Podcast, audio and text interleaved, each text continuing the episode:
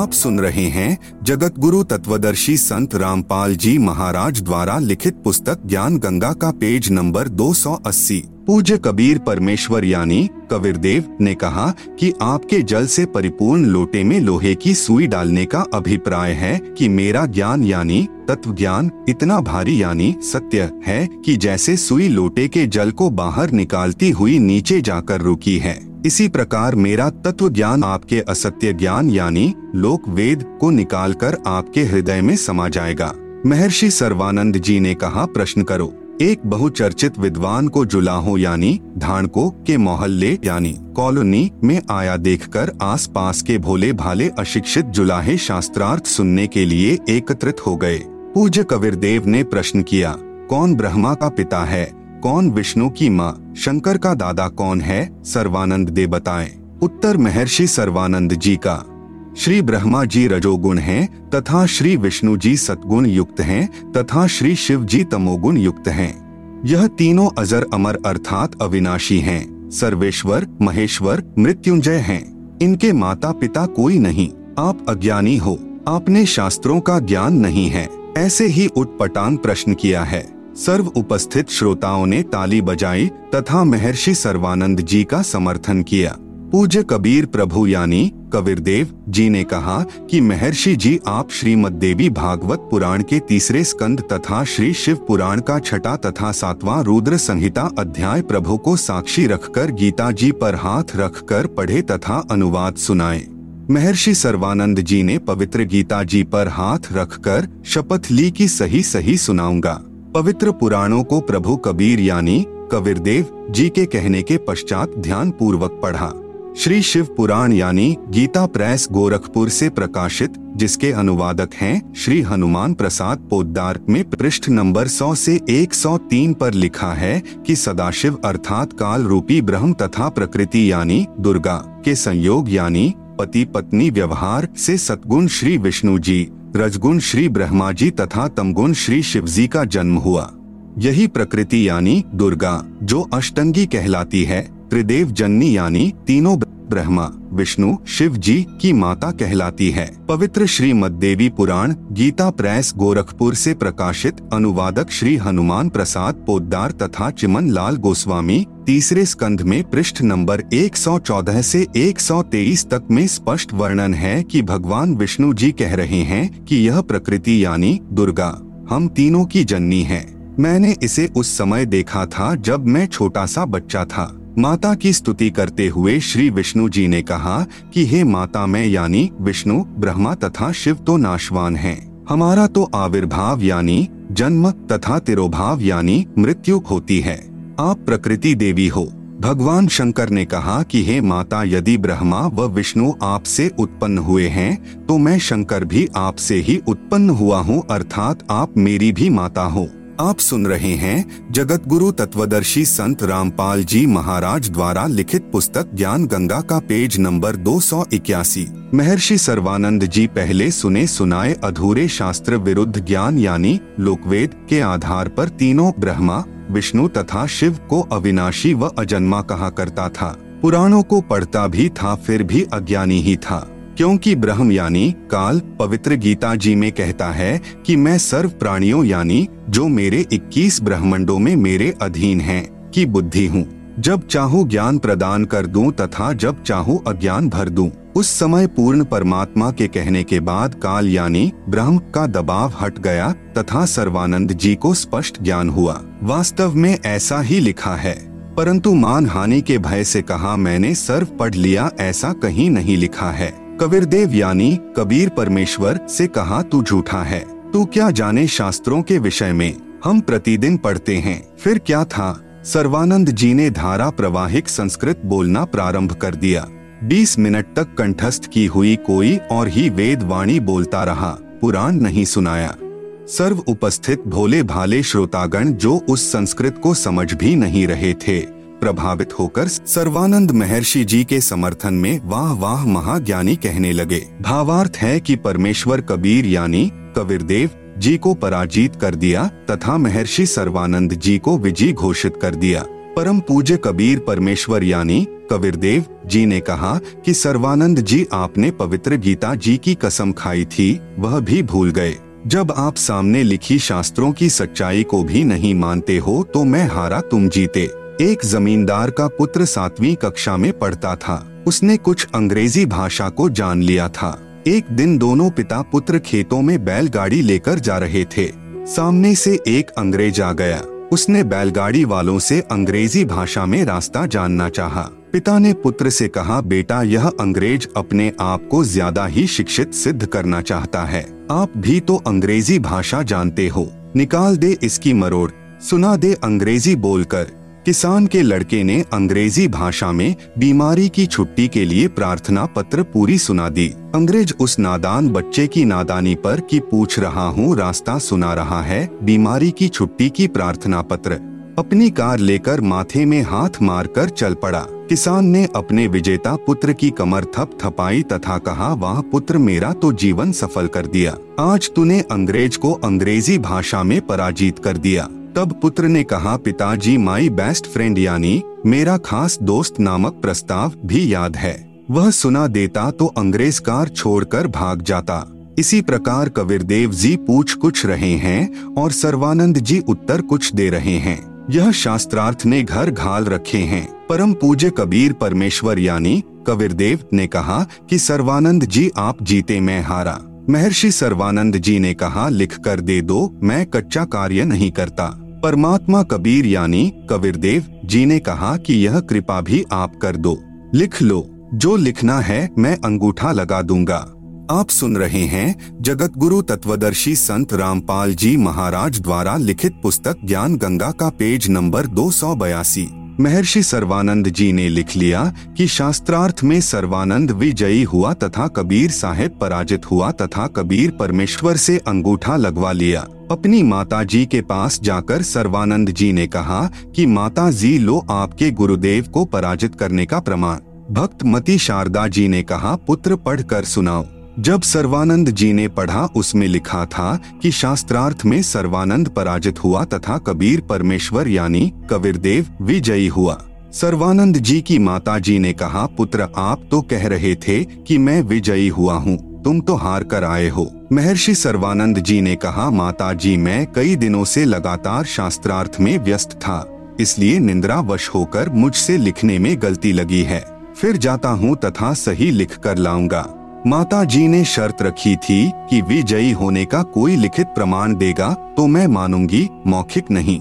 महर्षि सर्वानंद जी दोबारा गए, तथा कहा कि कबीर साहेब मेरे लिखने में कुछ त्रुटि रह गई है, दोबारा लिखना पड़ेगा। साहेब कबीर जी ने कहा कि फिर लिख लो। सर्वानंद जी ने फिर लिखकर अंगूठा लगवाकर माता जी के पास आया तो फिर विपरीत ही पाया। कहा माता जी फिर जाता हूँ। तीसरी बार लिखकर लाया, तथा मकान में प्रवेश करने से पहले पढ़ा ठीक लिखा था। सर्वानंद जी ने उस लेख से दृष्टि नहीं हटाई, तथा चलकर अपने मकान में प्रवेश करता हुआ कहने लगा कि माता जी सुनाओ। यह कहकर पढ़ने लगा तो उसकी आँखों के सामने अक्षर बदल गए। तीसरी बार फिर यही प्रमाण लिखा गया कि शास्त्रार्थ में सर्वानंद पराजित हुए तथा कबीर साहेब विजयी हुए। सर्वानंद बोल नहीं पाया। तब माता जी ने कहा, पुत्र, बोलता क्यों नहीं? पढ़कर सुना क्या लिखा है? माता जानती थी कि नादान पुत्र पहाड़ से टकराने जा रहा है। माता जी ने सर्वानंद जी से कहा कि, पुत्र परमेश्वर आए हैं, जाकर चरणों में गिरकर अपनी गलती की क्षमा याचना कर ले तथा उपदेश लेकर अपना जीवन सफल कर ले। सर्वानंद जी अपनी माता जी के चरणों में गिरकर रोने लगा तथा कहा माता जी यह तो स्वयं प्रभु आए हैं। आप मेरे साथ चलो, मुझे शर्म लगती है। सर्वानंद जी की माता अपने पुत्र को साथ लेकर प्रभु कबीर के पास गई तथा सर्वानंद जी को भी कबीर परमेश्वर से उपदेश दिलाया। तब उस महर्षि कहलाने वाले नादान प्राणी का पूर्ण परमात्मा के चरणों में आने से ही उद्धार हुआ। पूर्ण ब्रह्म कबीर परमेश्वर यानी कबीरदेव ने कहा, सर्वानंद आपने अक्षर ज्ञान के आधार पर भी शास्त्रों को नहीं समझा। क्योंकि मेरी शरण में आए बिना ब्रह्म यानी काल किसी की बुद्धि को पूर्ण विकसित नहीं होने देता। अब फिर पढ़ो इन्हीं पवित्र वेदों व पवित्र गीता जी तथा पवित्र पुराणों को। अब आप ब्राह्मण हो गए हो। ब्राह्मण सोई ब्रह्म पहचाने, विद्वान वही है जो पूर्ण परमात्मा को पहचान ले, फिर अपना कल्याण करवाए। विशेष आज से 550 वर्ष पूर्व यही पवित्र वेदों, पवित्र गीता जी व पवित्र पुराणों में लिखा ज्ञान कबीर परमेश्वर यानी कबीरदेव जी ने अपनी साधारण वाणी में भी दिया था। आप सुन रहे हैं जगत गुरु तत्वदर्शी संत रामपाल जी महाराज द्वारा लिखित पुस्तक ज्ञान गंगा का पेज नंबर दो सौ तिरासी। जो उस समय से तथा आज तक के महर्षियों ने व्याकरण त्रुटि युक्त भाषा कहकर पढ़ना भी आवश्यक नहीं समझा तथा कहा कि कबीर तो अज्ञानी है, इसे अक्षर ज्ञान तो है ही नहीं यह क्या जाने संस्कृत भाषा में लिखे शास्त्रों में छुपे गूढ़ रहस्य को हम विद्वान हैं जो हम कहते हैं, वह सब शास्त्रों में लिखा है, तथा श्री ब्रह्मा जी, श्री विष्णु जी व श्री शिव जी के कोई माता पिता नहीं हैं। ये तो अजन्मा अजर अमर अविनाशी तथा सर्वेश्वर महेश्वर मृत्युजय हैं, सर्व सृष्टि रचनहार हैं, तीनों गुण युक्त हैं, आदि आदि व्याख्या ठोक कर अभी तक कहते रहे। आज वे ही पवित्र शास्त्र अपने पास हैं, जिनमें तीनों प्रभुओं यानी श्री ब्रह्मा जी रजगुण श्री विष्णु जी सतगुण श्री शिव जी तमगुण के माता पिता का स्पष्ट विवरण है। उस समय अपने पूर्वज अशिक्षित थे तथा शिक्षित वर्ग को शास्त्रों का पूर्ण ज्ञान नहीं था। फिर भी कबीर परमेश्वर यानी कबीरदेव के द्वारा बताए सत्य ज्ञान को जानबूझकर झुठला दिया कि कबीर झूठ कह रहा है, किसी शास्त्र में नहीं लिखा है कि श्री ब्रह्मा जी, श्री विष्णु जी व श्री शिव जी के कोई माता पिता हैं। जबकि पवित्र पुराण साक्षी हैं कि श्री ब्रह्मा जी, श्री विष्णु जी तथा श्री शिव जी का जन्म मृत्यु होता है। ये अविनाशी नहीं है, तथा इन तीनों देवताओं की माता प्रकृति दुर्गा है, तथा पिता ज्योति निरंजन काल रूपी ब्रह्म है आज सर्व मानव समाज बहन भाई, बालक व जवान तथा बुज़ुर्ग, बेटे तथा बेटी शिक्षित हैं। आज कोई यह नहीं बहका सकता कि शास्त्रों में ऐसा नहीं लिखा जैसा कबीर परमेश्वर यानी कबीरदेव साहेब जी की अमृत वाणी में लिखा है अमृत वाणी पूज्य कबीर परमेश्वर यानी कबीरदेव की धर्मदास यह जग बौराना, कोई न जाने पद निर्वाणा। अब मैं तुमसे कहूँ चिताई, त्रिदेवन की उत्पत्ति भाई। ज्ञानी सुने सो हृदय लगाई, मूर्ख सुने सो गमय ना पाई। माँ अष्टंगी पिता निरंजन, वे जम दारुण वंशन अंजन। पहले किन्ह निरंजन राई, पीछे से माया उपजाई। धर्मराय किन्हा भोग विलासा, माया को रही तब आसा तीन पुत्र अष्टंगी जाए, ब्रह्मा विष्णु शिव नाम धराए। तीन देव विस्तार चलाए, इनमें यह जग धोखा खाए। तीन लोक अपने सुत दीन्हा, सुन्न निरंजन बासा लीन्हा। अलख निरंजन सुन्न ठिकाना, ब्रह्मा विष्णु शिव भेद न जाना। अलख निरंजन बड़ा बटपारा, तीन लोक जीव कीन्हा आहारा। ब्रह्मा विष्णु शिव नहीं बचाए, सकल खाए पुन धूर उड़ाए। तिनके सुत हैं तीनों देवा, आंधर जीव करत हैं सेवा। तीनों देव और अवतारा, ताको भजे सकल संसारा। तीनों गुण का यह विस्तारा। धर्मदास मैं कहो पुकारा, गुण तीनों की भक्ति में भूल परो संसार। कहे कबीर निज नाम बिन कैसे उतरे पार। आप सुन रहे हैं जगत गुरु तत्वदर्शी संत रामपाल जी महाराज द्वारा लिखित पुस्तक ज्ञान गंगा का पेज नंबर दो सौ चौरासी। उपरोक्त अमृतवाणी में परमेश्वर कबीर साहेब जी अपने निजी सेवक, श्री धर्मदास साहेब जी को कह रहे हैं कि धर्मदास यह सर्व संसार तत्व ज्ञान के अभाव से विचलित है। किसी को पूर्ण मोक्ष मार्ग तथा पूर्ण सृष्टि रचना का ज्ञान नहीं है। इसलिए मैं आपको मेरे द्वारा रची सृष्टि की कथा सुनाता हूँ। बुद्धिमान व्यक्ति तो तुरंत समझ जाएँगे, परंतु जो सर्व प्रमाणों को देखकर भी नहीं मानेंगे तो वे नादान प्राणी काल प्रभाव से प्रभावित हैं, वे भक्ति योग्य नहीं। अब मैं बताता हूँ तीनों भगवानों यानी ब्रह्मा जी, विष्णु जी तथा शिव जी की उत्पत्ति कैसे हुई। इनकी माता जी तो अष्टंगी यानी दुर्गा है तथा पिता ज्योति निरंजन यानी ब्रह्म काल है। पहले ब्रह्म की उत्पत्ति अंडे से हुई, फिर दुर्गा की उत्पत्ति हुई। दुर्गा के रूप पर आसक्त होकर काल यानी ब्रह्म ने गलती यानी छेड़छाड़ की, तब दुर्गा यानी प्रकृति ने इसके पेट में शरण ली। मैं वहाँ गया जहाँ ज्योति निरंजन काल था। तब भवानी को ब्रह्म के उदर से निकालकर 21 ब्रह्मंड समेत 16 संख कोस की दूरी पर भेज दिया।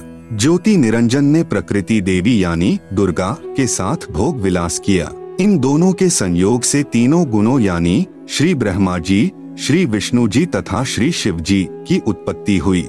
इन्हीं तीनों गुणों यानी रजगुण ब्रह्मा जी, सतगुण विष्णु जी, तमगुण शिव जी की ही साधना करके सर्व प्राणी काल जाल में फंसे हैं। जब तक वास्तविक मंत्र नहीं मिलेगा, पूर्ण मोक्ष कैसे होगा? आप सुन रहे हैं जगत गुरु तत्वदर्शी संत रामपाल जी महाराज द्वारा लिखित पुस्तक ज्ञान गंगा का पेज नंबर दो सौ पचासी। भटकों को सतमार्ग बहन ईश्वंती की दर्द भरी आत्मकथा। मैं भक्त मती ईश्वंती देवी पत्नी श्री भक्त सुरेश दास अहलावत पुत्र श्री प्रताप सिंह अहलावत पानागंजा गाँव डीघल जिला झज्जर में रहती हूँ। हे बंदी छोड़ सतगुरु रामपाल जी। मैं और मेरा परिवार आपके चरणों की धूल हैं। आपने हमें वो सुख दिया जिसकी हम अपने इस जीवन में कभी कल्पना भी नहीं कर सकते थे। आज मैं अपनी आप बीती यहाँ लिख रही हूँ जिसकी आपने हम पर कृपा बख्शी है, ताकि हमारी इस दुख भरी कहानी को पढ़कर हमारे की तरह दुखी परिवार भी आपके आशीर्वाद से कल्याण करवा सके। हमारा जीवन बिल्कुल अंधकारमय था। अगर आपके चरणों में नहीं आते तो आज हम जीवित नहीं होते। मैं असाध्य रोग से पीड़ित थी। मेरा भाई भापड़ौदा निवासी ओम प्रकाश पुत्र श्री दयानंद राठी जो हरियाणा पुलिस में नौकरी करता था, भी इसी बीमारी से मृत्यु को प्राप्त हो गया था। मैं भी इस स्टेज पर पहुँच चुकी थी। मैं इस हालत में पहुँच चुकी थी कि हाथ पैर बिल्कुल लकवेग्रस्त जैसे हो गए थे। आवाज़ निकलनी बंद हो गई थी। जगह जगह डॉक्टरों व सियानों को दिखाया, लेकिन सब जगह निराशा ही हाथ लगी। मेरे पति इतनी शराब पीते थे कि जब घर आते तो बच्चे डर के मारे चारपाई के नीचे छुप जाते थे। घर के बर्तन तक शराब के लिए बेच डाले और सिर पर कर्जा चढ़ा लिया। पड़ोसी भी तंग थे। एक दिन तो नशे की हालत में ये मुझको उठाकर डालान पानने के कुएँ में डालने चल पड़ा था। महापाप ओपरी हवा ने कहा कि किसकी क्या पोरस चलेगी, मैं इस घर को बर्बाद करके छोड़ूँगा। मेरे भाइयों ने मेरे ऊपर ढेर सारा पैसा सियानों व डॉक्टरों के चक्कर में बर्बाद कर दिया, लेकिन मुझे कोई फ़ायदा नहीं हुआ। मेरा पति शराब पीता था तथा बच्चे छोटे छोटे थे। ससुराल में कोई सहारा नहीं था। मेरा भाई सुखबीर जो डीटीसी में ड्राइवर है। उसने परम पूज्य सतगुरु रामपाल जी महाराज से नाम उपदेश ले रखा है। उसने कहा कि बहन को संत रामपाल जी महाराज से नाम उपदेश दिलवा देते हैं। मरना तो इसको है ही, ये आखिरी उपाय कर लेते हैं। इस पर मेरे पिताजी श्री दयानंद राठी ने कहा कि क्या कोई नाम उपदेश से ठीक होता है? इस पर मेरे भाई ने इन सबको नाम उपदेश की महिमा के बारे में समझाया। इसके बाद सबने कहा कि देख लेते हैं। यह कहकर मुझे संत रामपाल जी महाराज के चरणों में लेकर गए। उस वक्त सतगुरुदेव गाँव पंजाब खोड़ दिल्ली में सत्संग कर रहे थे। पूरा परिवार मुझे लेकर रात 10 बजे महाराज जी के चरणों में गए। ये बात 25 दिसंबर उन्नीस सौ छियानवे की है। मेरे भाई ने पूज्य रामपाल जी महाराज को मेरी दुखदाई कथा बताई। गुरुजी ने रात 10 बजे सत्संग में ही नाम उपदेश की कृपा बख्शी थी। उससे पहले मेरी ज़ुबान भी बंद हो चुकी थी, जीभ नहीं उठती थी। आप सुन रहे हैं जगत गुरु तत्वदर्शी संत रामपाल जी महाराज द्वारा लिखित पुस्तक ज्ञान गंगा का पेज नंबर दो सौ छियासी। जब 26 दिसंबर की सुबह में उठी तो अपने आप को बेहतर हालत में बोलते पाया तथा अपने भाई को बताया कि इतने वर्षों बाद मुझे लग रहा है कि मैं अपने शरीर में हूँ तथा मेरे शरीर से जैसे कोई भार उतर गया है। मुझे बोलते देखकर मेरा भाई सुखबीर हैरान रह गया तथा कहा कि महाराज रामपाल जी तो साक्षात कबीर परमेश्वर आए हैं। मैं बीड़ी पीती थी, उसी दिन छोड़ दी। घर आए तो मेरे पति भक्त सुरेश ने कहा कि तुम क्या नाम लेकर आए हो? मैं देखता हूँ, तुम्हारे नाम में इतनी क्या शक्ति है? अपनी माँ से बोला कि ये अच्छा नाम लेकर आए बच्चे सुबह गुड मॉर्निंग की जगह सत साहेब बोलने लगे हैं। भक्त सुरेश एक साल तक ऐसे ही शराब पीता रहा, तथा घर में झगड़ा करता रहा। एक दिन यह बंदी छोड़ कबीर साहेब गरीबदास जी साहेब व सतगुरु देव संत रामपाल जी महाराज की तस्वीरों को तोड़ने के लिए खड़ा हो गया। तब मैंने हाथ जोड़कर बंदी छोड़ से प्रार्थना की कि आप ही इनकी बुद्धि को कंट्रोल में कर सकते हैं। तब बंदी छोड़ आपने ही इनको ऐसा चमत्कार दिखाया कि मेरे पति सुरेश ने पूजा स्थल पर वापस फ़ोटो रख दिए तथा उल्टे पाव जाकर दंडवत प्रणाम किया। तब से लेकर आज तक उन्होंने शराब, बीड़ी आदि सब बुराइयों को त्याग दिया। इन सब का गवाह पाना गंजा व डीघल गाँव है। मुझे पुनर्जन्म मिला देखकर मेरे दुख में दुखी मेरे भाई राजेंद्र सिंह राठी, डीएसपी, हरियाणा, व भाई प्रेम प्रकाश राठी, एडवोकेट, दिल्ली सहित पूरे परिवार ने भी नामदान ले लिया। नाम उपदेश लेने के बाद कबीर परमेश्वर ने ऐसे ऐसे सुख दिए जिसकी कल्पना भी नहीं की जा सकती। हमारी भैंस ने सर्प खा लिया था। भैंस का बिल्कुल बुरा हाल था। डॉक्टर को दिखाया तो उन्होंने बताया कि इसने कोई जहरीली वस्तु खा ली है, तथा दस इंजेक्शन लगा दिए। अगले दिन भैंस की आँखों से नीला पानी बहना शुरू हो गया, तथा भैंस अंधी हो गई। डॉक्टर भी हाथ खड़े कर गए। तब रात में स्वपन में सतगुरु देव रामपाल जी महाराज नज़र आए। उन्होंने भैंस के शरीर पर हाथ फेरा। सुबह उठे तो हमने तथा पड़ोसियों ने अपनी आँखों से भैंस के मुँह में सांप को देखा तथा उसको निकाला। भैंस स्वस्थ हो गई तथा पूरा दूध देने लग गई। ऐसे ऐसे पता नहीं कितने सुख आपने हमें दिए हैं। कल तक हमारे पास दस रुपए तक नहीं थे। लेकिन आज उन्हीं खेतों में धन उपजता है तथा किसी के आगे हाथ फैलाने की ज़रूरत नहीं। पड़ोसी कहते हैं कि तुम्हारे गुरु जी ही तुम्हारे लिए राम हैं। अज्ञानियों द्वारा बहकाया हुआ भोला भाला समाज क्या जाने आपकी महिमा को? संत रामपाल जी महाराज के विरोधी तो सिर्फ़ कीचड़ उछालना जानते हैं। जिसके साथ गुजरती है वही बता सकता है, उसको आपसे क्या कुछ मिला है? हम आपसे यही प्रार्थना करते हैं कि हमें अपने चरणों में ही रखना तथा आप हज़ारों वर्ष ऐसे ही दुखियों का सहारा बने रहें। सतगुरु रामपाल जी महाराज पूर्ण परमात्मा के अवतार आए हैं। आपका नाम लेने के बाद हमारे घर में इतना सुख मिला परमेश्वर जो कि हम वर्णन नहीं कर सकते। आप सुन रहे हैं जगत गुरु तत्वदर्शी संत रामपाल जी महाराज द्वारा लिखित पुस्तक ज्ञान गंगा का पेज नंबर दो सौ सतासी फिर भी वर्णन करने की कोशिश कर रही हूँ। मैंने आपसे सन उन्नीस सौ छियानवे में नाम उपदेश लिया। उसके करीब डेढ़ साल के बाद एक घटना घटी जो इस प्रकार है। एक रात मुझे यह सब दिखाई पड़ा कि मैं गाँव में शमशान पूछ रही हूँ कि कहाँ है। मुझे बताया व दिखाया कि आपने कल यहाँ पर आना है। वह मुंडान पाने का शमशान था। जब सुबह हुई तो मुझे हैजा हो गया। मुझे इतना ज़्यादा सिर में दर्द हो गया कि टक्कर मार कर मर जाऊँ। मौत के सभी कारण पूर्ण हो गए। डॉक्टर को बुलाया गया तो उन्होंने इंजेक्शन लगाया। उसके बाद डॉक्टर ने बताया कि यह तो मर चुकी है, उसके बाद चार दूत दिखाई दिए। फिर उन्होंने मुझे दोनों तरफ़ से पकड़ लिया और बोले कि हमें भगवान ने भेजा है। आपको लेकर जाएँगे, आपका समय पूरा हो गया है। मैंने कहा कि मेरे गुरुजी नहीं लेकर जाने देंगे। फिर उन्होंने कहा कि आपके गुरुजी क्या करेंगे? आपका समय पूरा हो गया। हम ऐसा करेंगे कि आपके हाथ से ही आपकी मौत करवा देंगे। उसके बाद मेरे दोनों हाथों ने गले को बड़ी ज़ोर से दबाया जिससे मेरे प्राण आँखों में आ गए। मैं किसी से बोल नहीं सकी। बंदी छोड़ कहते हैं कि, आज़म तेरे घटने घेरे, तू राम कह नहीं पावेगा। वह स्थिति मेरे साथ हो गई। उसके बाद कबीर साहेब कमल के फूल पर मेरे पास प्रकट हुए। उसके बाद मेरे अंदर से पूज्य सदगुरु रामपाल जी महाराज की आवाज़ आई कि इस लड़की को आप कैसे लेकर जाओगे? इसे हम नहीं जाने देंगे। इसे तो हम चाहेंगे, तब लेकर जाएँगे। इसका अगर पैर भी काट दोगे तो हम वह भी जोड़ देंगे। साथ में गुरुजी ने काफ़ी बातें कही, जो सब वर्णन नहीं हो पा रही हैं। उसके बाद यम के दूत भाग गए। उसके बाद गुरु जी ने मुझे कहा कि, बेटी, डर मत, तेरी मौत को हमने टाल दिया है। अब हम चाहेंगे तब लेकर जाएँगे। हमारी एक भैंस जिसका ब्याने का समय नज़दीक था, वह एक दिन बिल्कुल बुत की तरह हो गई। डॉक्टर को बुलाकर लाए तो डॉक्टर ने टाइम से पहले ही हाथों से बच्चा निकाला। उसके बाद भैंस ने जेर नहीं डाली। किसी के कहने पर हमने जो थोड़ी सी जेर बाहर होती है, उस पर ईंट बाँध दी तो वह जेर टूट गई। जेरे के टूट जाने पर भैंस की हालत बहुत बुरी हो गई। सभी कहने लगे, यह भैंस अब मरने से बच नहीं सकती।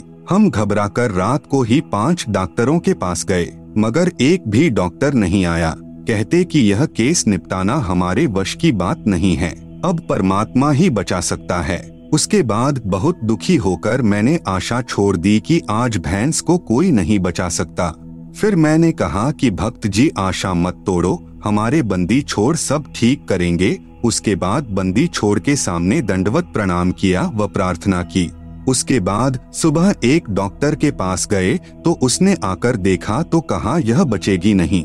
ऐसे ही हमारी भैंस के साथ हुआ था तो बड़े डॉक्टर ने भरपूर कोशिश की मगर नहीं बच पाई। उसके बाद कहने लगे कि परमेश्वर की दया से बच भी गई तो दूध नहीं देगी। आप सुन रहे हैं जगत गुरु तत्वदर्शी संत रामपाल जी महाराज द्वारा लिखित पुस्तक ज्ञान गंगा का पेज नंबर दो सौ अठासी उसके सात दिन बाद गुरुजी दिखाई दिए कि भैंस की आंतड़ियों में से जेर निकाल रहे हैं। सुबह भैंस ने जेर डाली तथा वह स्वस्थ हो गई और पंद्रह किलो दूध पर आ गई। यह हमारे बंदी छोड़ की कृपा है, जबकि चार पाँच पड़ोसियों की भैंस इसी बीमारी से मर चुकी थी। मेरा छोटा लड़का जिसकी उम्र चौदह साल है, नाम नवनीत है इसे बचपन यानी छह महीने का था तब से ही निमोनिया हो गया था और पाँच साल तक इसकी बीमारी खत्म नहीं हुई। मेरे हर संभव प्रयास करने पर तथा डॉक्टर के मना करने पर भी मैंने हार नहीं मानी। एक दिन मैंने उसे सतगुरुदेव रामपाल जी महाराज से नाम दान दिलवाया। उसी दिन से मानो मेरे बच्चे को कोई बीमारी थी ही नहीं। अब वह बच्चा आज अपनी उम्र के सभी बच्चों से तंदुरुस्त है। यह सभी चमत्कार हमारे सतगुरुदेव रामपाल जी महाराज की असीम कृपा से हुए हैं। एक दिन पूर्णिमा के सत्संग के समय वर्ष 2004 में बरसात के न होने के कारण हमारी धान यानी चावल की फ़सल सूख रही थी और नहर भी आकर चली गई थी। एक महीना पश्चात दोबारा नहर आनी थी। वहाँ पर ट्यूबवेल से पानी देने का साधन नहीं था। हम सिर्फ़ नहर पर ही आश्रित थे, परंतु पूर्णिमा के दिन हम आश्रम से सत्संग समापन के बाद जब खेत को देखने गए तो हमारे ढाई एकड़ ज़मीन, धान वाली घुटनों घुटनों पानी से भरी हुई थी। यह कभी स्वपन में भी न होने वाला कार्य हमारे सतगुरुदेव की कृपा से हो गया और सारे खेत के पड़ोसियों ने अफसोस किया कि यह नहर तो तुम्हारे सतगुरुदेव ने तुम्हारे लिए सिर्फ़ तुम्हारे लिए ही बुलवाई है। सभी लोगों की फ़सल में ज़्यादा से ज़्यादा दस मन धान ही हुई, जबकि सतगुरु देव जी की कृपा से हमारी चालीस मन प्रति एकड़ हुई। अनेकों अनेकों सुख हमारे बंदी छोड़ सतगुरु रामपाल जी ने हमें दिए हैं। मेरे दोनों पुत्र, भक्त अमित तथा नवनीत, मई 2010 को दिल्ली पुलिस में नौकरी लग गए। मेरी तथा मेरे परिवार की तरफ़ से सर्व पाठकों से प्रार्थना है कि आप अति शीघ्र सतलोक आश्रम करौंथा में आकर संत रामपाल जी महाराज से मुफ़्त नाम प्राप्त करें। मनुष्य जीवन व्यर्थ न करें, कबीर परमेश्वर कहते हैं। कल करे सो आज कर, आज करे सो अब, पल में प्रलय होएगी, बहुर करोगे कब। सत साहेब, जय बंदी छोड़, सतगुरु रामपाल जी महाराज की जय। उजड़ा परिवार बसा। मैं भक्त रमेश पुत्र श्री उमेद सिंह, गाँव पेटवाड़, तहसील हांसी, जिला हिसार का रहने वाला हूँ। अब एम्प्लाइज कॉलोनी, जेल के सामने जींद में सपरिवार रहता हूँ। नाम लेने से पहले हम भूतों की पूजा करते थे। हमारे गाँव में बाबा सरिया की मान्यता थी, जिस पर हम प्रत्येक महीने की पूर्णिमा को ज्योति लगाने जाते थे। हम शुक्रवार, जन्माष्टमी, शिवरात्रि का व्रत भी करते थे। पितरों का पिंड दान और श्राद्ध भी निकालते थे। आप सुन रहे हैं जगत गुरु तत्वदर्शी संत रामपाल जी महाराज द्वारा लिखित पुस्तक ज्ञान गंगा का पेज नंबर दो सौ नवासी। फिर भी हमारा घर बिल्कुल उजड़ चुका था। जब मैं बारह वर्ष का था, तब मेरे पिताजी की मृत्यु हो गई थी। घर में तीन सदस्य थे। तीनों की आपस में लड़ाई रहती थी। तीनों को भूत प्रेत बहुत दुखी किया करते थे और तीनों बहुत ज़्यादा बीमार रहते थे। पहले डॉक्टरों को दिखाया पर कोई आराम नहीं हुआ। फिर सेवरों के पास गए, कोई कहता, तुम पाँच हज़ार रूपए दे दो, मैं तुम्हें बिल्कुल ठीक कर दूँगा। कोई कहता, तुम दस हज़ार रूपए दे दो।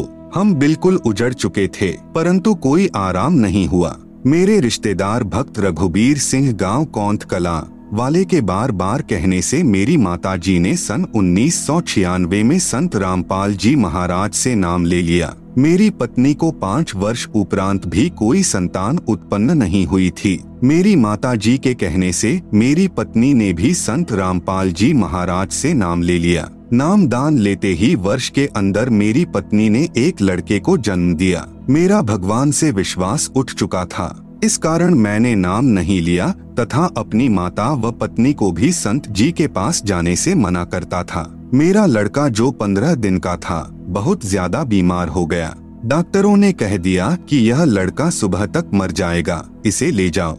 शाम को एक भक्त ने बंदी छोड़ सतगुरु रामपाल जी महाराज के बारे में बताया कि आश्रम जींद में आए हैं, वे पूर्ण संत हैं, और वे ही इस बच्चे को ठीक कर सकते हैं। हम डॉक्टरों और सेवड़ों के पास जा जाकर थक चुके थे। मेरा भगवान से विश्वास उठ गया था। मैंने उस भक्त को मना कर दिया, किंतु उसने दोबारा फिर प्रार्थना की कि वे स्वयं बंदी छोड़ भगवान ही धरती पर आए हुए हैं। यदि वे दया कर दें तो यह लड़का ठीक हो सकता है। उस भक्त के इतने विश्वास के साथ कहने पर मैंने अपनी माता जी को अनुमति दे दी। मेरी माँ ने लड़के को ले जाकर सतगुरु रामपाल जी महाराज के चरणों में रख दिया और रोते हुए प्रार्थना की कि महाराज जी, यह बच्चा मर चुका है। अब आप ही इसे ठीक कर सकते हैं। तब बंदी छोड़ सतगुरु रामपाल जी महाराज ने कहा कि कबीर परमेश्वर की रजा से यह ठीक हो जाएगा। अगले दिन जब बच्चे को मरना था, वह ठीक हो गया। बोलो बंदी छोड़ सतगुरु रामपाल जी महाराज की जय। हमारा उजड़ा हुआ घर बंदी छोड़ सतगुरु रामपाल जी महाराज की कृपा से दोबारा बस गया।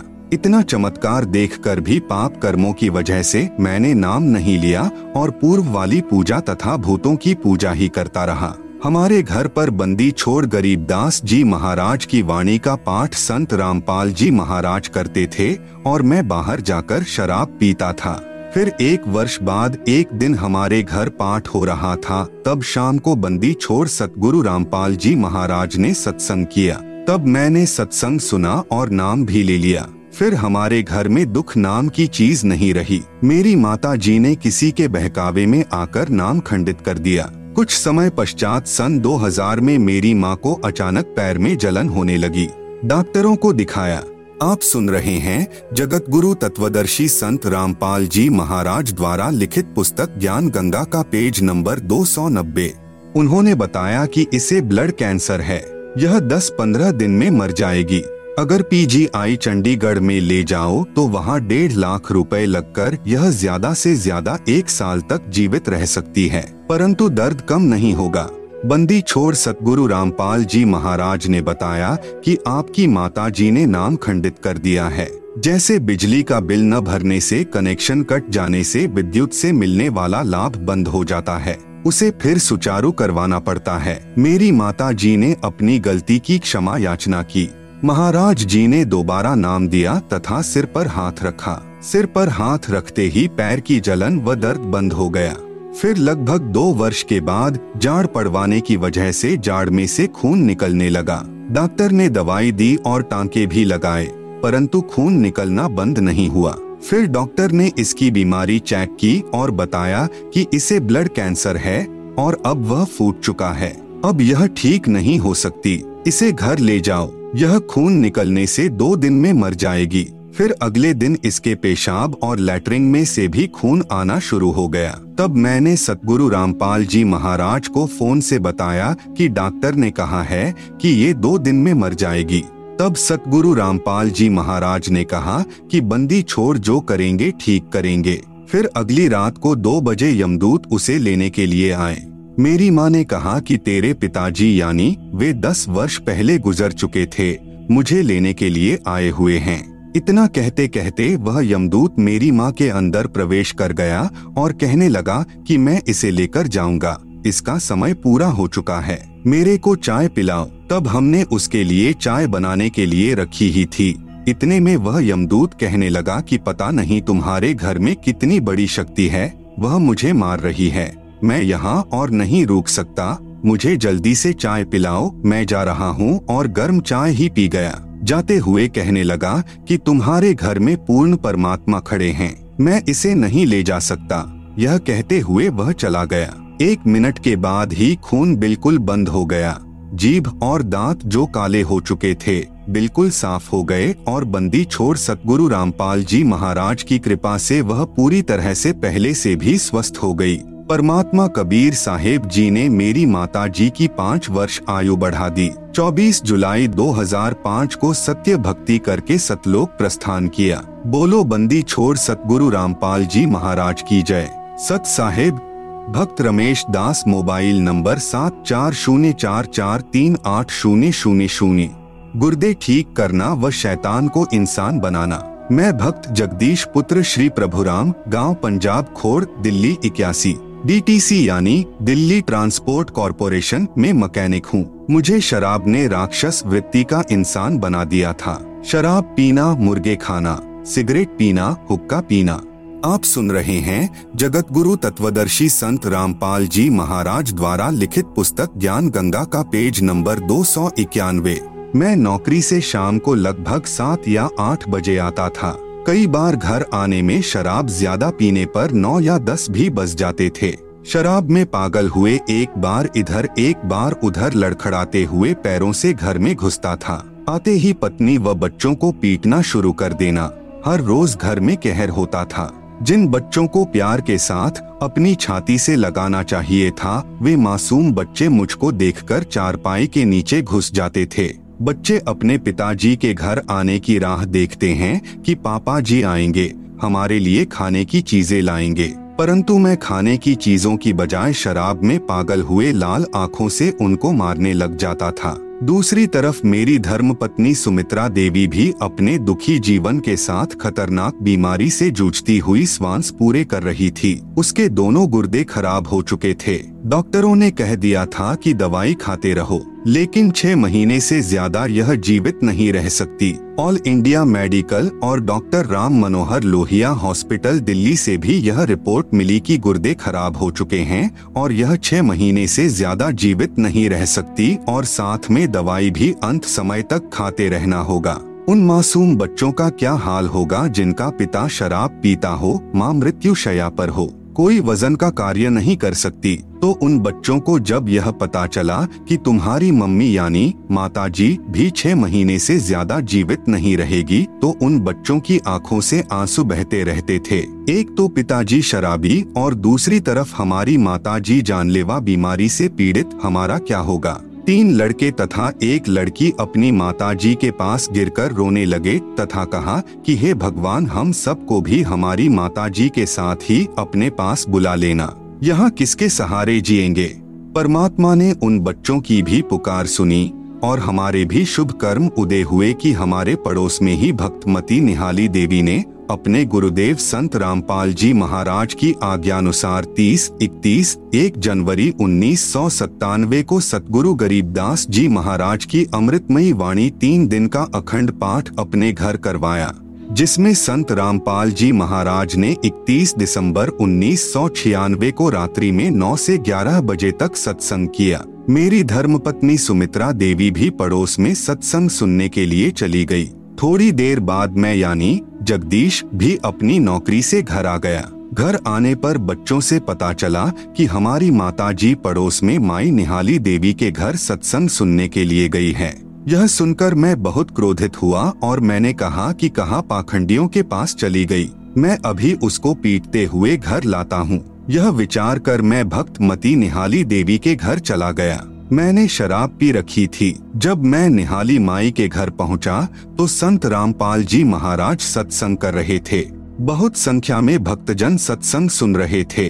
उन सभी को देखकर मैं कुछ नहीं बोला और चुपचाप सबसे पीछे बैठ गया। मैंने सत्संग सुना। सत्संग में महाराज जी ने बताया कि शराब पीवे कड़वा पानी, सत्तर जन्म श्वान के जानी। आप सुन रहे हैं जगत गुरु तत्वदर्शी संत रामपाल जी महाराज द्वारा लिखित पुस्तक ज्ञान गंगा का पेज नंबर दो सौ बानवे। गरीब सो नारी जारी करें। सुरापान सो बार, एक चिलम हुक्का भरे, डूबे काली धार। कबीर, मानुष जन्म पाए कर नहीं भजय हरि नाम, जैसे कुआ जल बिना, खुदवाया किस काम। महाराज जी ने सत्संग में बताया कि जिन बच्चों को पिताजी ने सीने से लगाना चाहिए उस शराबी व्यक्ति को देखकर बच्चे चारपाई के नीचे छुप जाते हैं। शराबी व्यक्ति आप भी दुखी धनहानि समाज में इज़्ज़त समाप्त तथा परिवार तथा पड़ोस व रिश्तेदारों तक को परेशान करके बद दुआएँ प्राप्त करता है।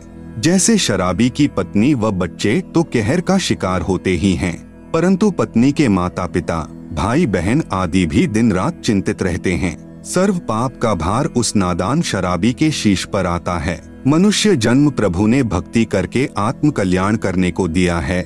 इसको शराब आदि में नष्ट नहीं करना चाहिए। जैसे बच्चा स्कूल में शिक्षा ग्रहण नहीं करता, आवारा गर्दी में घूमता रहता है। वह शिक्षा से वंचित रह जाता है। फिर सारी आयु मजदूरी करके जीवन निर्वाह करता है। फिर उसे याद आता है कि यदि मैं आवारागर्दी न करता तो आज अन्य सहपाठियों की तरह बड़ा अधिकारी होता। परंतु अब क्या बने, यह तो उस समय सोचना था। कबीर साहेब कहते हैं कि अच्छे दिन पीछे गए, गुरु से किया नहेत, अब पछतावा क्या करे, जब चिड़िया चुग गई खेत। इसी प्रकार यदि मनुष्य जन्म में जो प्राणी प्रभु भक्ति नहीं करता, वह पशु पक्षियों की योनियों को प्राप्त होता है। जो व्यक्ति शराब पीता है वह शराब के नशे में खाने की भरी थाली को लात मारता है। भक्ति न करने से भिन्न भिन्न प्राणियों की योनियों में कष्ट उठाता है।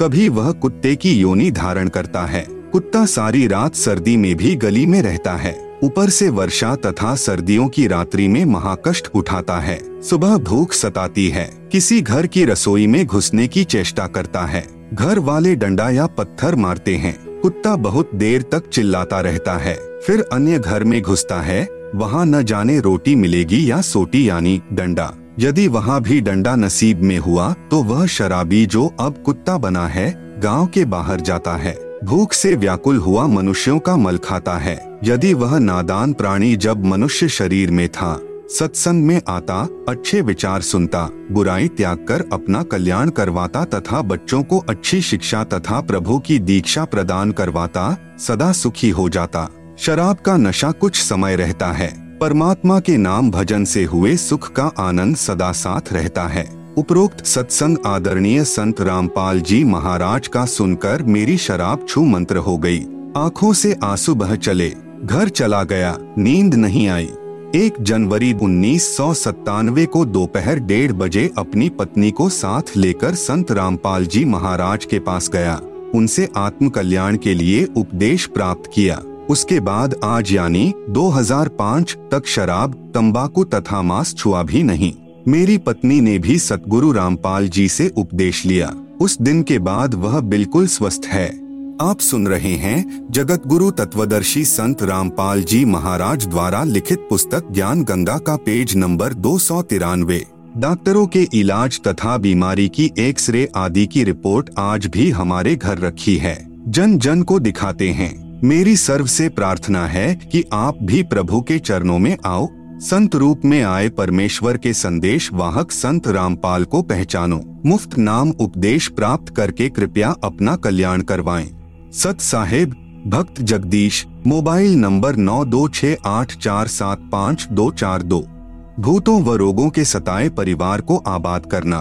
भक्त मती अपलेश देवी पत्नी श्री रामेहर, पुत्र श्री मांगेराम, गाँव मिरच, तहसील चरखी दादरी, जिला भिवानी, हरियाणा। मैं अपलेश देवी अपने दुखी जीवन की एक झलक आपको बता रही हूँ। मैं और मेरे बच्चे राहुल और ज्योति हैं, जो बीते समय के बुरे हालातों को याद करके सिहर जाते हैं, जिनका वर्णन करते समय कलेजा मुँह को आता है। 6 दिसंबर उन्नीस की रात्रि में बदमाशों ने मेरे पति को ड्यूटी के दौरान जान से मार दिया था, लेकिन इस पूर्ण परमात्मा यानी कबीर साहिब ने हमारा ध्यान रखा और मेरे पति को जीवन दान दिया जो आज हमें परिवार सहित बंदी छोड़ गुरु रामपाल जी महाराज की दया से पूर्ण परमात्मा के चरणों में स्थान मिल गया है।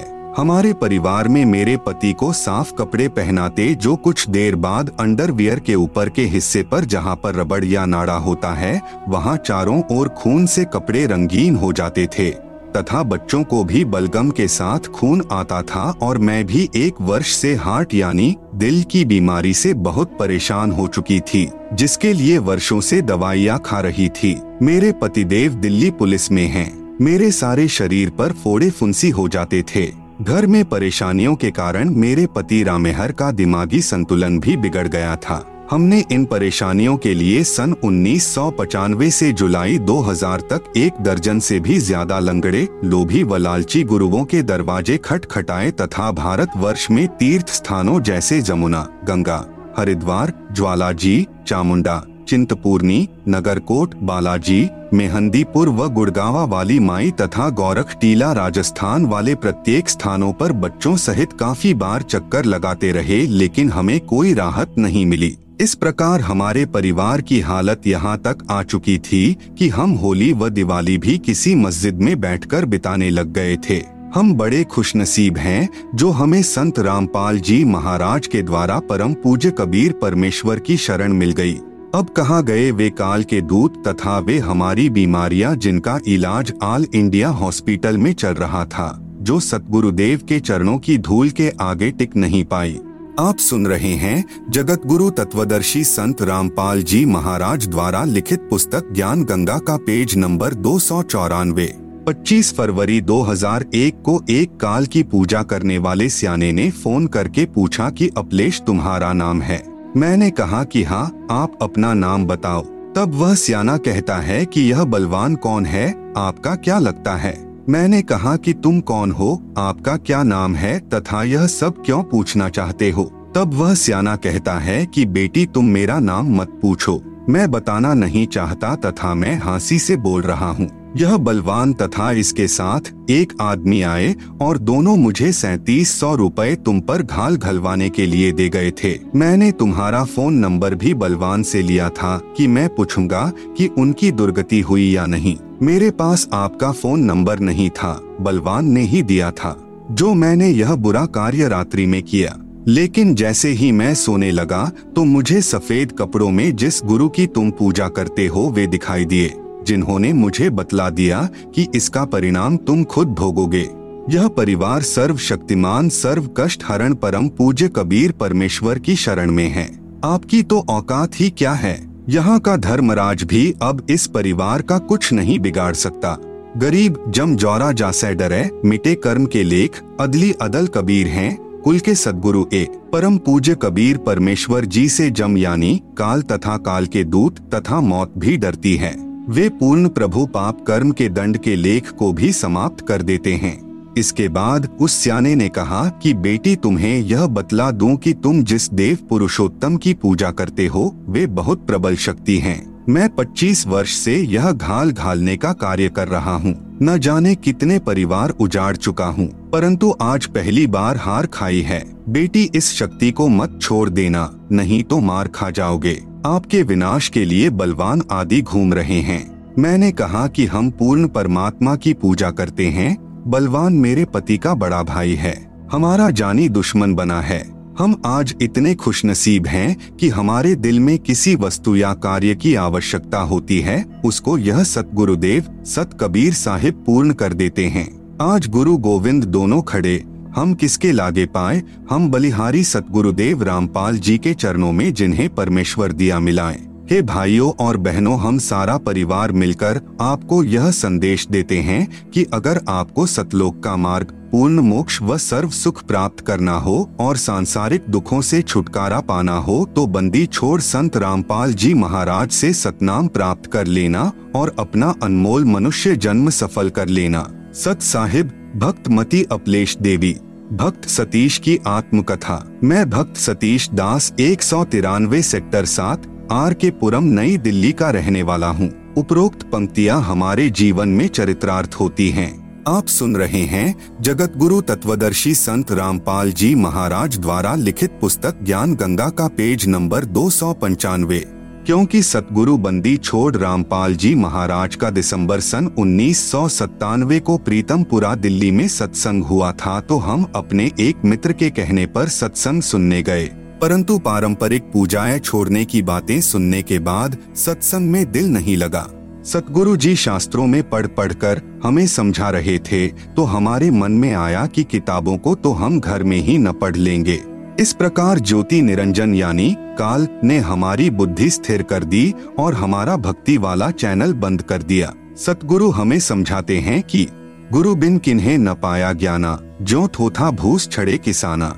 गुरु बिन धर्म न छुटे भाई, कोटि उपाय करो चतुराई। इस प्रकार हमारी बुद्धि स्थिर होने की वजह से हम इधर उधर की बातें करते हुए घर वापस आ गए। सन 1999 में मेरी पत्नी श्रीमती मंजू को ब्रेन ट्यूमर यानी दिमागी कैंसर हो गया, जिसका हमें सफदर जंग हॉस्पिटल में निरीक्षण व इलाज के समय पता चला। इसके बाद मैंने उसको पंत हॉस्पिटल तथा एम्स नई दिल्ली और इसके बाद अपोलो हॉस्पिटल नई दिल्ली में भी डॉक्टर को दिखाया। सभी डॉक्टरों ने तुरंत ऑपरेशन की सलाह देते हुए कहा कि ऑपरेशन के दौरान इसके एक हाथ में पैरालाइसिस हो सकता है। अपोलो हॉस्पिटल के डॉक्टर ने तो रिपोर्ट देखने के बाद यहाँ तक कहा कि इसकी दोनों आँखें अभी तक ठीक कैसे हैं, और उसी समय आई स्पेशलिस्ट से टेस्ट करवाने के लिए कहा, मैंने तभी चेक करवाई, तब आई स्पेशलिस्ट और न्यूरो सर्जन ने सलाह दी कि हर पंद्रह दिन बाद इसकी आँखों की जाँच करवाते रहना, कभी भी खत्म हो सकती है, क्योंकि ब्रेन ट्यूमर ऐसी जगह पर है। मेरी पत्नी व मैं दोनों ही पैरों से विकलांग हैं और हाथ व आँखें खत्म होने की बात सुनकर श्वास ऊपर का ऊपर और नीचे का नीचे रह गया। लेकिन कोई चारा न पाकर अंत में पंत हॉस्पिटल नई दिल्ली में ऑपरेशन करवाने की सोची और डॉक्टर के कहने पर इनमास हॉस्पिटल तिमारपुर दिल्ली से एम करवा ली और अन्य सारे टेस्ट भी करवा लिए। केवल ऑपरेशन की तारीख लेनी थी। हमें पूर्ण परमात्मा तत्वदर्शी संत रामपाल जी महाराज के पहले सुने सत्संग की ये पंक्तियाँ याद आई, जिन मिलते सुख उपजे, मिटे कोटि उपाध, भुवन चतुर्दश ढूंढियों, परम स्नेही साध। और हमारा भक्ति चैनल परमेश्वर ने ऑन कर दिया, और मन में भावना उत्पन्न हुई कि ऑपरेशन से पहले नाम लेकर देख लेते हैं। फिर अपने दोस्त के साथ प्रीतमपुरा दिल्ली में जाकर 4 फरवरी 2001 को पूर्ण परमात्मा तत्वदर्शी संत रामपाल जी महाराज से नामदान लिया। पूर्व वाली सभी पूजाएँ छोड़ दी। सतगुरु जी ने अखंड पाठ करवाने की सलाह देते हुए कहा कि परमात्मा ने चाहा तो ऑपरेशन टल जाएगा और सब कुछ ठीक हो जाएगा। हमने सतगुरु की आज्ञा अनुसार घर पर तीन दिन का अखंड पाठ करवाया और इसके बाद डॉक्टर से ऑपरेशन की तारीख लेने पंत हॉस्पिटल नई दिल्ली गए। आप सुन रहे हैं जगत गुरु तत्वदर्शी संत रामपाल जी महाराज द्वारा लिखित पुस्तक ज्ञान गंगा का पेज नंबर दो सौ छियानवे। जो डॉक्टर पहले ऑपरेशन की सलाह दे रहे थे, वही डॉक्टर दूसरे एमआरआई को देखकर कहने लगा कि अभी ऑपरेशन की कोई ज़रूरत नहीं है। तब सतगुरु की वाणी याद आई कि सतगुरु दाता हैं, कली माहिन, प्राण उदाहरण उतरे साई, सतगुरु दाता दीन दयालम, जम किंकर के तोड़े जालम। और हम सतगुरु को याद करके फूट फूट कर रोने लगे कि हे परमेश्वर, हम आपकी महिमा को किन शब्दों में व्याख्यान करें? इस प्रकार पूर्ण परमेश्वर कबीर साहेब के अवतार तत्वदर्शी संत रामपाल जी महाराज की कृपा से हमारा ऑपरेशन टल गया और उसके बाद हमने एक पैसे की गोली दवाई भी नहीं खाई है और सुखमय जीवन जी रहे हैं। 20 नवंबर 2004 को रात को काल के झपट्टे के कारण मेरी पत्नी मृतक समान हो गई थी। परमेश्वर का अमृत जल पिलाने के बाद होश आया। फिर हम उसे सतगुरु जी के पास लेकर आए तो सतगुरु जी ने बताया कि आज इनकी मृत्यु होनी थी। कबीर परमेश्वर ने इनकी उम्र बढ़ा दी है, और अब उसको भक्ति करनी है। फिर 22 नवंबर 2004 को मेरी पत्नी को सोनीपत सत्संग में ही लकवे यानी पैरालाइसिस का अटैक पड़ा और उसकी वजह से उसके हाथ की ताकत समाप्त होने लगी और उसी समय सतगुरु जी का हाथ अपने हाथ में दिखाई देने लगा और लगभग पाँच मिनट तक दिखाई देता रहा। जब लकवे यानी पैरालाइसिस का असर समाप्त हो गया, तब सतगुरु जी का हाथ अदृश्य हो गया और आज तक वह बिल्कुल ठीक है। सतगुरु तत्वदर्शी संत रामपाल जी महाराज जो कबीर परमेश्वर के ज्यो के त्यों अवतार आए हैं। ने हमारे को सिद्ध कर दिया कि गरीब जम जौरा जासे डरे, मिटे कर्म के अंक, कागज़ कीरे दरगह दई, चौदह कोटि न चंप। भक्त Satish Mehra, R, L, F, नौ सौ सात, बट्टा सत्रह, राजनगर दो, पालम कॉलोनी, नई दिल्ली। मोबाइल नंबर शून्य नौ सात एक आठ एक आठ चार सात शून्य चार। सतभक्ति करने से कैंसर व किडनी रोग ठीक हुआ। मैं भक्त मती जय श्रीदासी गाँव सुलगांव, जिला खंडवा। तहसील पुनासा, मध्य प्रदेश की निवासी हूँ। मेरी शादी के आठ साल बाद मेरी तबीयत खराब हो गई थी। मेरे पति ने मुझे गाँव के आसपास के डॉक्टरों को दिखाया गया, परंतु कोई फ़ायदा नहीं हुआ। मेरी हालत और ज़्यादा खराब होती गई। फिर मुझे इंदौर मेडिकेयर हॉस्पिटल में भर्ती कराया, जहाँ पर मैं पंद्रह रोज तक भर्ती रही। मेरी एक जाँच मुंबई में हुई, जिसमें पच्चीस हज़ार रूपए खर्च हुए। जिसमें पता चला कि मेरी दोनों किडनियों में इन्फेक्शन है और आजीवन गोली खानी पड़ेगी। छह साल तक मेरा इलाज डॉक्टर अंशद रियाज के पास चला लेकिन कोई फ़ायदा नहीं हुआ। उसके बाद हमने इंदौर में आईजी चौराहा स्थित अनूप नगर में doctor Naresh Pahwa MD, medicine DM, nephrology PGI Chandigarh kidney रोग एवं ट्रांसप्लांट विशेषज्ञ से इलाज करवाया। आप सुन रहे हैं जगत गुरु तत्वदर्शी संत रामपाल जी महाराज द्वारा लिखित पुस्तक ज्ञान गंगा का पेज नंबर दो सौ सत्तानवे। मेरे इलाज पर पाँच लाख रुपए खर्च हो चुके थे और दवाई का पंद्रह हज़ार रूपए प्रति महीना खर्चा आता था।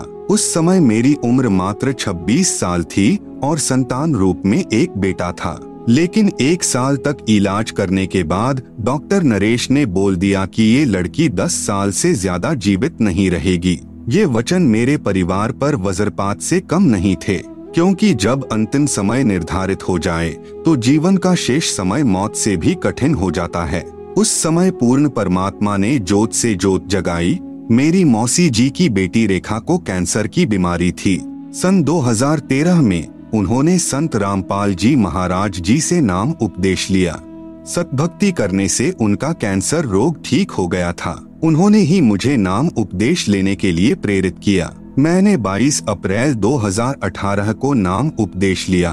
पूर्ण विश्वास से सतभक्ति करने से पंद्रह दिन के अंदर ही मेरी गोली दवाई बंद हो गई। सतगुरु रामपाल जी महाराज जी की दया से आज मैं बिल्कुल ठीक हूँ। आज मैं पहले जैसे सारा काम कर लेती हूँ। मैं एक किसान परिवार से हूँ। आज मैं खेतों में काम करती हूँ, जबकि बीमारी के समय मैं अपना खाना भी खुद से नहीं खा पाती थी। अगर आप मेरा अनुभव पढ़कर कुछ पूछना चाहे तो मेरे फ़ोन नंबर नौ नौ सात सात चार एक तीन छः पाँच दो पर आप फ़ोन करके पूछ सकते हैं, और मेरी सारी बीमारी की रिपोर्ट मैंने संभाल कर रखी है। प्रमाण के लिए दिखा व व्हाट्सएप भी कर सकती हूँ। अपने जगत के भाई बहनों से प्रार्थना है कि संत रामपाल जी महाराज से नाम दीक्षा लो और अपना और अपने परिवार का कल्याण करवाओ। मनुष्य जन्म दुर्लभ है, ये मिले ना बारंबार, तरुवर से पत्ता टूट गिरे, फिर बहुर न लगता डार। भक्त मती जयश्री दासी गाँव सुलगाम तहसील पुनासा जिला, खंडवा मध्य प्रदेश। फ़ोन नंबर नौ नौ सात सात चार एक तीन छः पाँच दो। भटके हुए भक्त हनुमत दास को पुनः संभालना। सतगुरु रामपाल जी महाराज जी की असीम कृपा। मुझ दास का नाम भक्त हनुमत दास, निवासी ग्राम हिनौद तहसील जैसी नगर जिला सागर, मध्य प्रदेश है। मेरे जीवन में बंदी छोड़ सतगुरु रामपाल जी महाराज जी के आशीर्वाद से हुए चमत्कार को कुछ शब्दों में व्यक्त करने की कोशिश करना चाहता हूँ। मैंने जुलाई 2014 में नाम दीक्षा ली थी तथा बरवाला आश्रम में सतगुरु देव जी से आशीर्वाद भी प्राप्त किया था। परंतु 18 नवंबर 2014 को बरवाला कांड हो जाने से भक्ति सुचारू रूप से नहीं कर पाया और भक्ति छोड़कर आन उपासना करने लगा। उसके पश्चात जब सतगुरु देव जी के आदेशानुसार मेरे ज़िले में ही आश्रम खुल गया और कुछ समय के बाद दास को भी आश्रम की जानकारी मिली तो दास ने आश्रम जाकर पुनः भक्ति प्रारंभ कर दी, लेकिन नाम दीक्षा लेने से पहले जो नियम बताए जाते हैं, जैसे नशा नहीं करना, जुआ ताश नहीं खेलना, मांस नहीं खाना, आन उपासना नहीं करना